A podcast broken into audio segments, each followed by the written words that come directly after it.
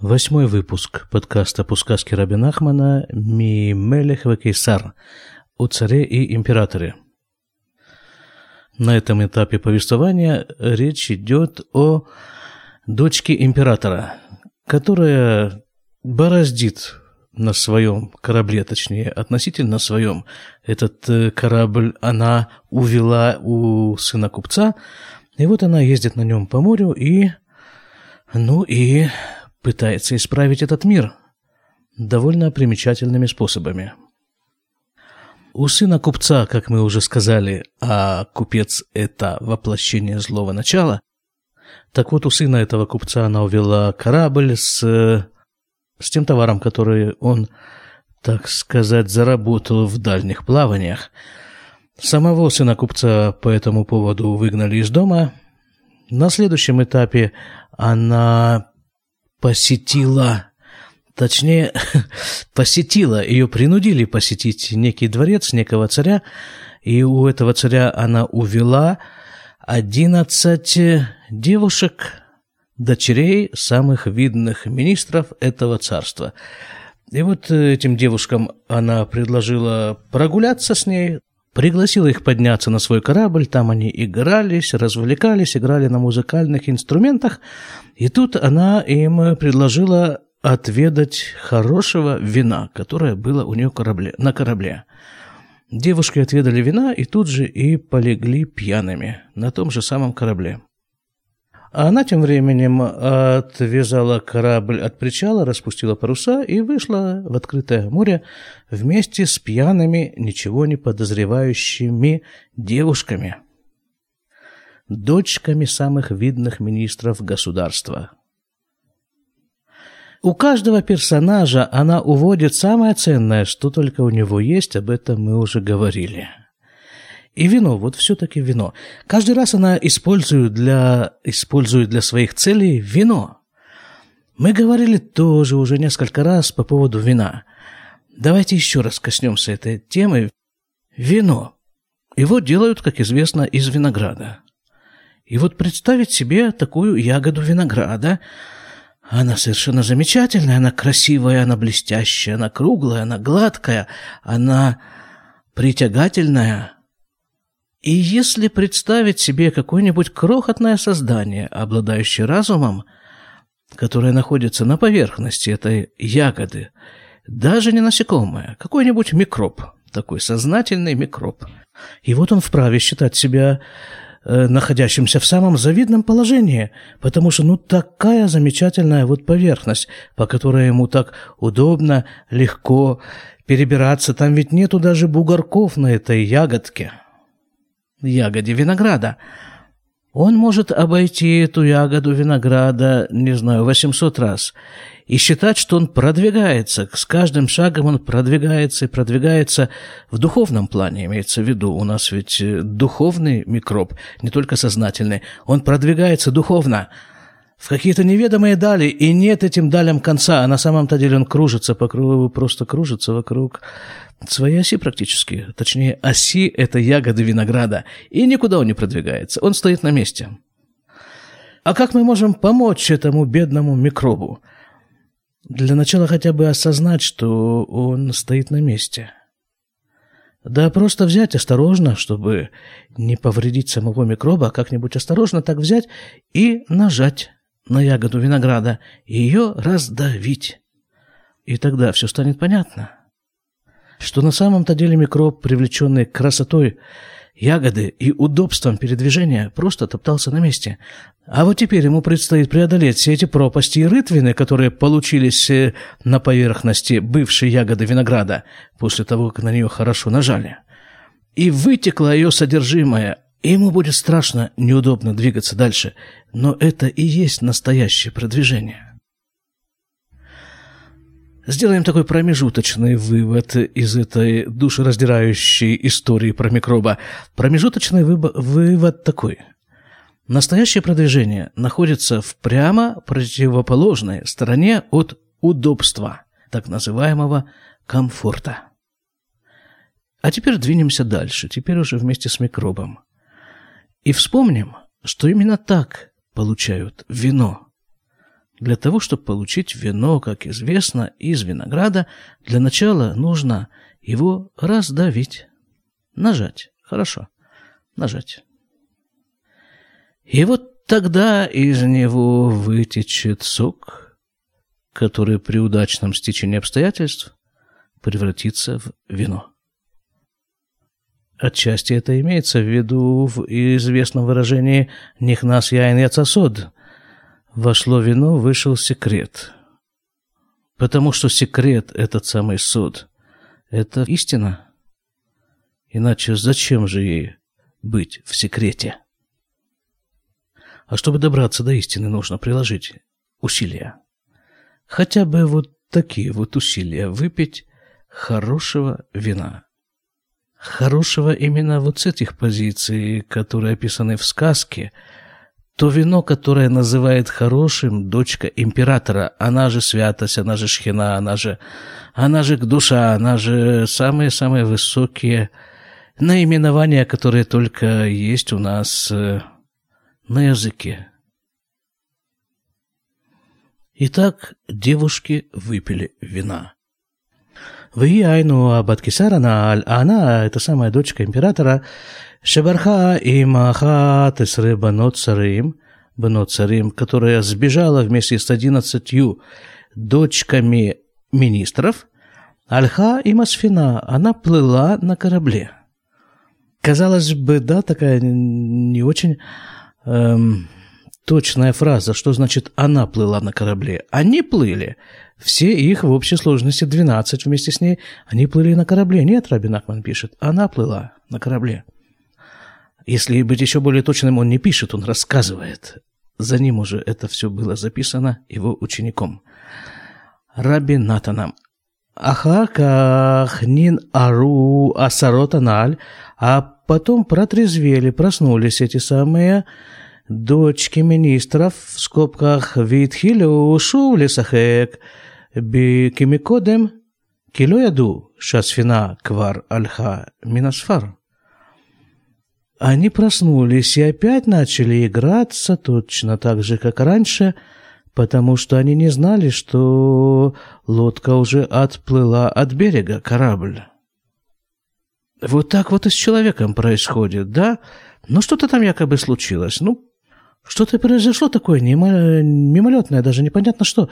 Что-то вдруг вот он очнулся от чего-то и продолжает, пытается продолжать заниматься теми же вещами, которыми он занимался раньше, а на самом-то деле он уже находится в совершенно другой ситуации, принципиально другой.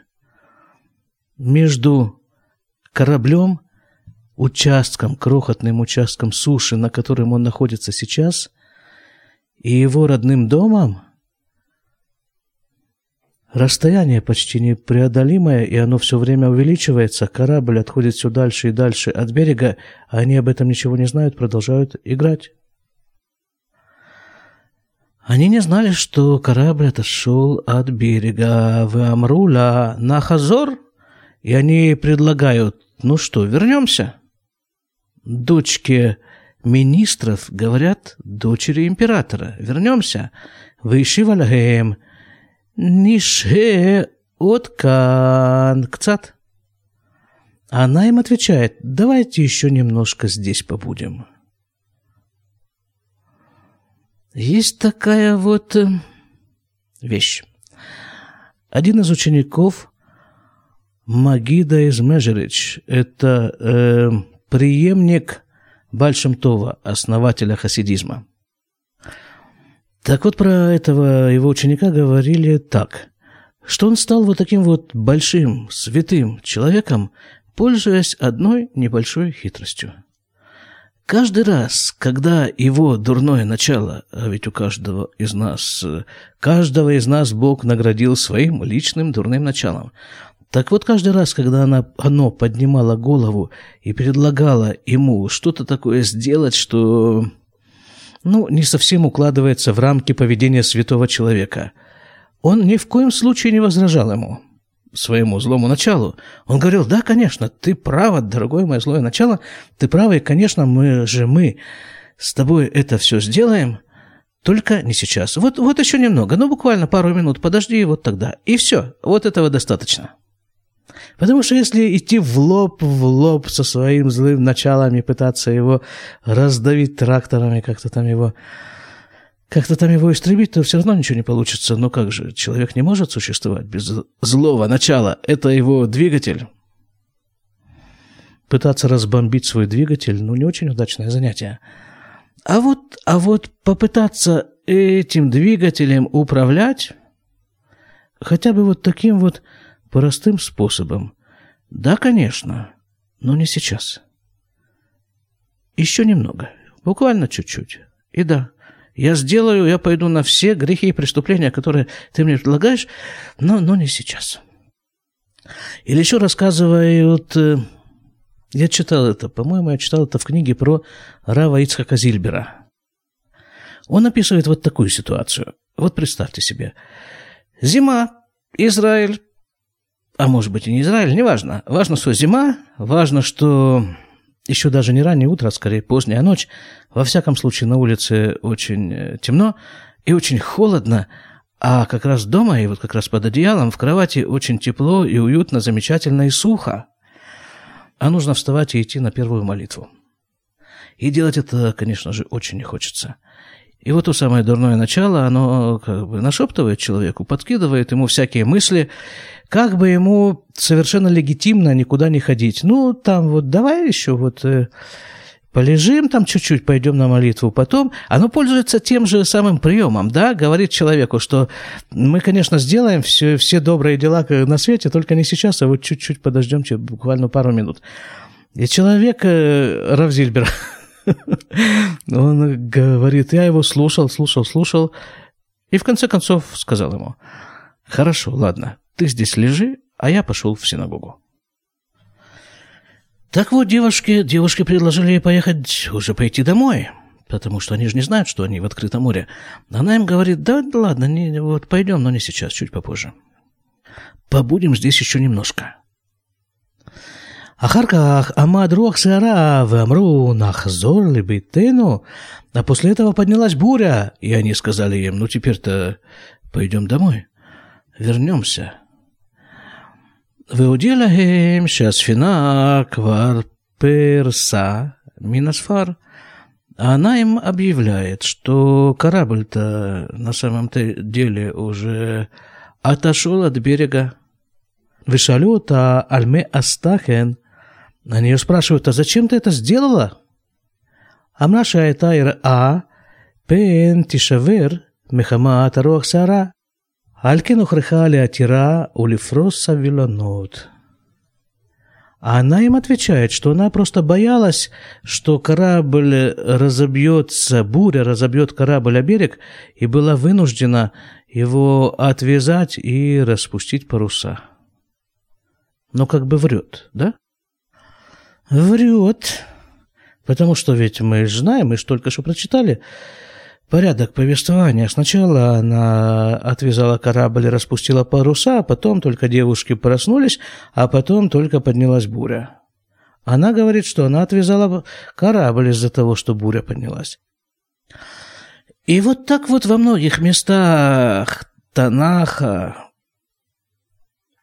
при первом прочтении, ну, явное вранье.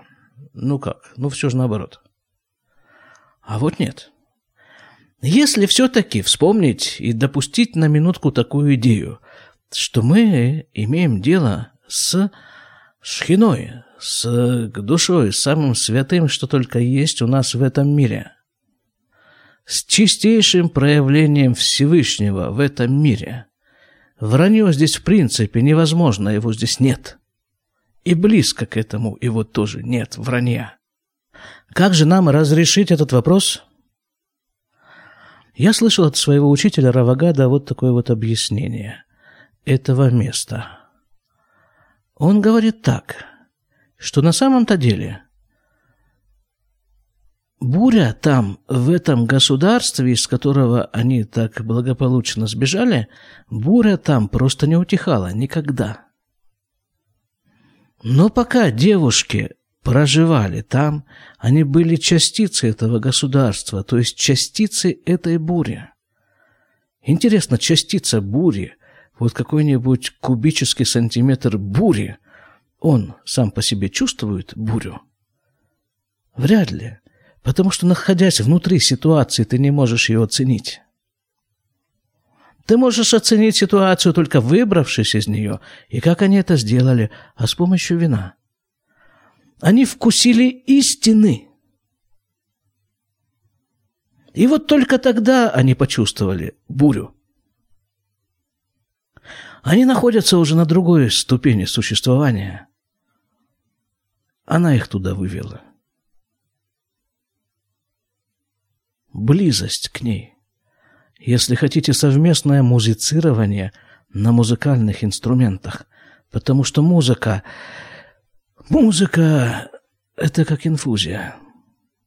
Прямо в вену, прямо в кровь. Минуя всякие фильтры. И поэтому, вскользь отметим на полях, поэтому нужно быть очень осторожным в выборе музыки для прослушивания. Потому что в вену, в кровь можно накапать такого, что потом приходится очень долго и его оттуда выковыривать. И вот они плывут, плывут они по морю. Вайольхи и Малаям плыли по морю. В скобках Аббат Кесар и Махат Эсре Цари Маналь. Дочка императора с одиннадцатью дочь, дочерьми министров. Как говорилось выше, «Вою мы замрим, шам бихлей земер», и они играли там на музыкальных инструментах, о чем тоже говорилось только что. Уфагу бефалатин. И вдруг они видят дворец. Вамруля асаротаналь ниткаревлешам. И говорят ей, дочки министров, давай мы туда подплывем, приблизимся. Велюрацта. Она не хотела. Вамра ки нит харта, альши нит карва, эцеля палатина наль. И она сказала, что она уже как-то приблизилась к одному дворцу и обожглась. скобка хайну, альше нит карва, лефалатин ше ламелеханаль. То есть она приблизилась вот к тому вот дворцу вот этого самого царя, про которого говорилось выше, Враца Лиса Ота, и который хотел на ней жениться – вот к этому царю, от которого она сбежала вместе с этими самыми девушками. Давайте в заключение остановимся вот еще на этом эпизоде. Я немножко напомню, как она попала к этому царю. Она тоже плыла, плыла себе по морю. В том варианте одна. Видит дворец и поплыла к, ко дворцу по направлению к нему, приблизилась к нему. А потом она подумала, а зачем мне этот дворец? И развернулась обратно, но ее уже заметили. Вот этот царь заметил корабль, который плывет как бы сам по себе, и никого нет, нет команды на корабле, он ее не видит. Он послал своих людей, чтобы этот корабль привести к нему, и привели к нему корабль, на ней была она, и вот таким образом он ее и захватил как бы в плен, и захотел на ней жениться. Ну, точнее, это она ему подсказала, что хорошо бы, чтобы он на ней женился. Ну, вот, жениться он не успел, как она уже удрала. Так вот, да, она, в отличие от этих девушек, имеет уже некоторый опыт подплывания к незнакомым дворцам. В тексте сказки употребляется такое слово «нитхарта» – «пожалела». Пожалела о том, что приблизилась. Это один из элементов раскаяния. А другой элемент раскаяния, когда раскаявшегося в своем поступке человека помещают в очень сходную ситуацию с той, которая, в которой он повел себя неправильно. Вот как здесь. Еще один дворец. И что ты теперь будешь делать? А теперь она не обращает на него никакого внимания. И вот этот вот ее поступок исправляет вот ту первую ситуацию.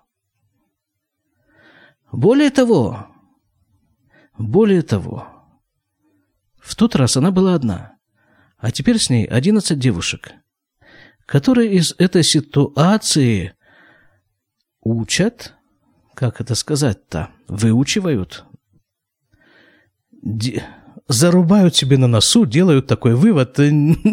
Какое-то есть точное слово, на, на иврите это просто ломдим, а на русском есть какое-то тоже слово. Ну вот понятно, да, о чем идет речь. Вот эти девушки понимают, что мимо дворца можно просто проплыть. И совершенно не обязательно к нему приближаться, как бы заманчиво он не выглядел. Против заманчивой вещи можно просто пройти. Тем более, имея некоторый опыт, что ничего хорошего из этого заманивания не получится. Есть довольно большая категория вещей, людей, событий, ситуаций, очень заманчивых и очень привлекательных, которые существуют именно для того, вместе со всей своей привлекательностью, чтобы человек прошел мимо них. Всего вам хорошего. До свидания.